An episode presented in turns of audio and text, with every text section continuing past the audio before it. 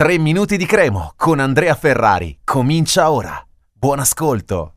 La Cremonese si è ritrovata mercoledì 15 novembre al centro sportivo per preparare la prossima partita, quella con Lecco dopo la sosta, partita da non sottovalutare perché Lecco viene da 11 punti nelle ultime 5 partite, quindi un po' il contrario rispetto al Brescia. Il Brescia era partito molto bene, poi ha perso le ultime 5, il Lecco invece ha iniziato molto male, ha cambiato allenatore e adesso è in una serie positiva davvero importante. Non dimentichiamoci poi che il Lecco dopo la partita contro di noi avrà il derby col Como nell'infrasettimanale, nel, nell'ultimo recupero eh, di, di questa prima parte di campionato, quindi il Lecco farà sicuramente scelte anche in vista vista di quel derby che pesa molto di più anche dal punto di vista eh, campanilistico, di rivalità. Detto questo, eh, la Cremonese sta facendo un campionato molto importante fuori casa e raccontavamo su cuoregrigiorosso.com eh, come non ci sia stata nessuna squadra in Serie B che ha cominciato così bene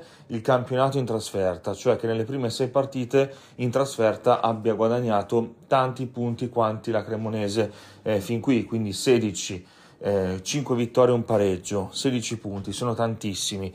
Eh, vuol dire che questo nell'era dei tre punti, quindi dal 1994-95 in avanti. Però se andiamo anche a ripescare formazioni del passato eh, che hanno dominato un campionato di Serie B, non si trova comunque una squadra che ha cominciato così bene lontano da casa. Cioè, per esempio, no? il Milan. Il Milan quando è stato mandato in Serie B all'inizio degli anni 80, 82, 83, eh, ha vinto poi il campionato di Serie B eh, con eh, anche una discreta facilità, però non ha iniziato così bene. Aveva fatto, eh, adesso non ricordo esattamente quanti punti, ma siamo andati a controllarli e, e, aveva comunque pareggiato due partite delle prime sei in trasferta. La stessa cosa è capitata all'Ascoli dei record, qualcuno se lo ricorda, Ascoli 1977-78, eh, l'Ascoli che fu promossa in Serie A con 17 punti di vantaggio sulla seconda e allora c'erano ancora i due punti per vittoria, quindi pensate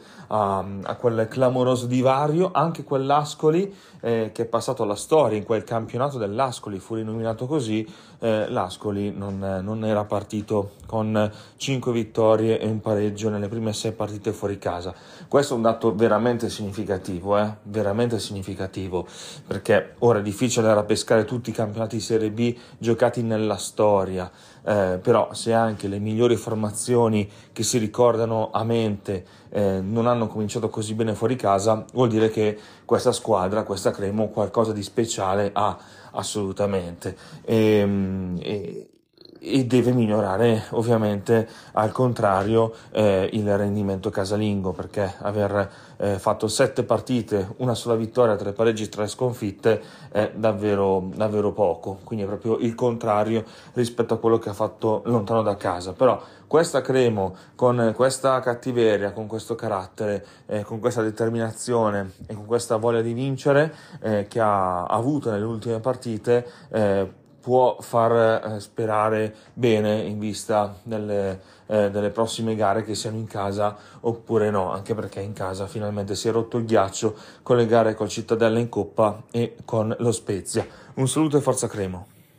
Per oggi 3 minuti di Cremo finisce qui. Appuntamento al prossimo episodio.